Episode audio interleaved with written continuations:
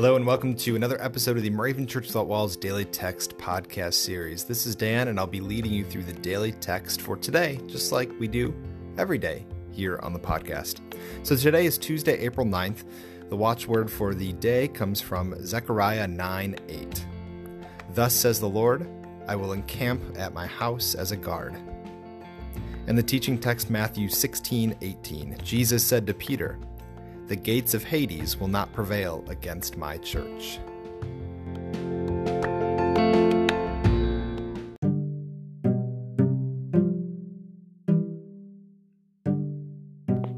So today is Tuesday, and it just so happens, maybe it's just kind of my work rhythm, that Tuesdays are often the busiest days of the week for me.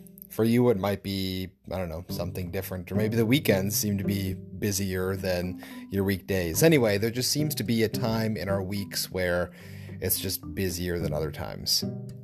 Today's texts talk about shelter and gates holding up, like God's protection for us. At least that's the idea that we're uh, that we're called to when we read these uh, verses, and then later on when we get to the prayers.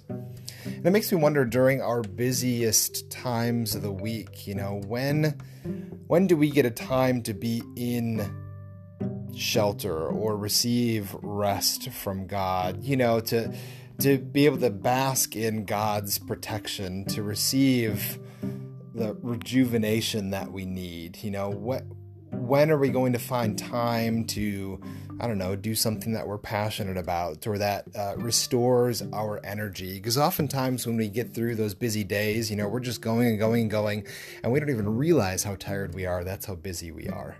So maybe today and this is a reminder for me just as much as it is for you know everyone else that's listening today or perhaps if it's not your busiest time of the week some other time this week may we all find time to be in God's shelter and protection and love today or this week and beyond.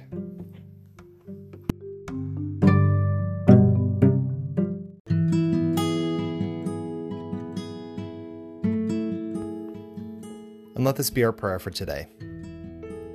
Lord, if you are our guard, who can prevail against us? Help us to remember in each moment that we are within your all encompassing protection. In Jesus' name we pray. Amen.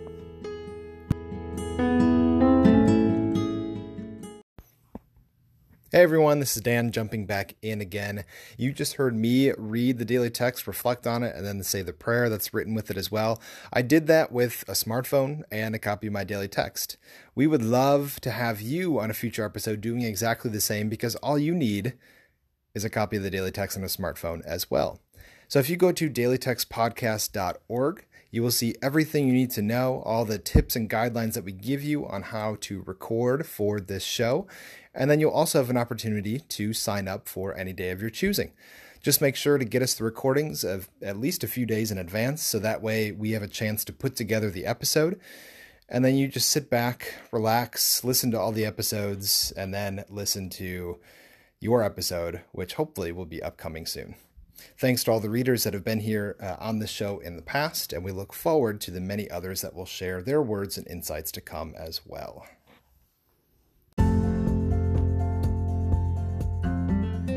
The 2019 Moravian Daily Text that you heard today is copyright 2018 IBOC Moravian Church in America and used with permission. If you want to get a copy of the Moravian Daily Text, sign up for the Daily Text email, or just learn more about the Moravian Church or this tradition, go to moravian.org. You are listening to MC 1457, The Lamb.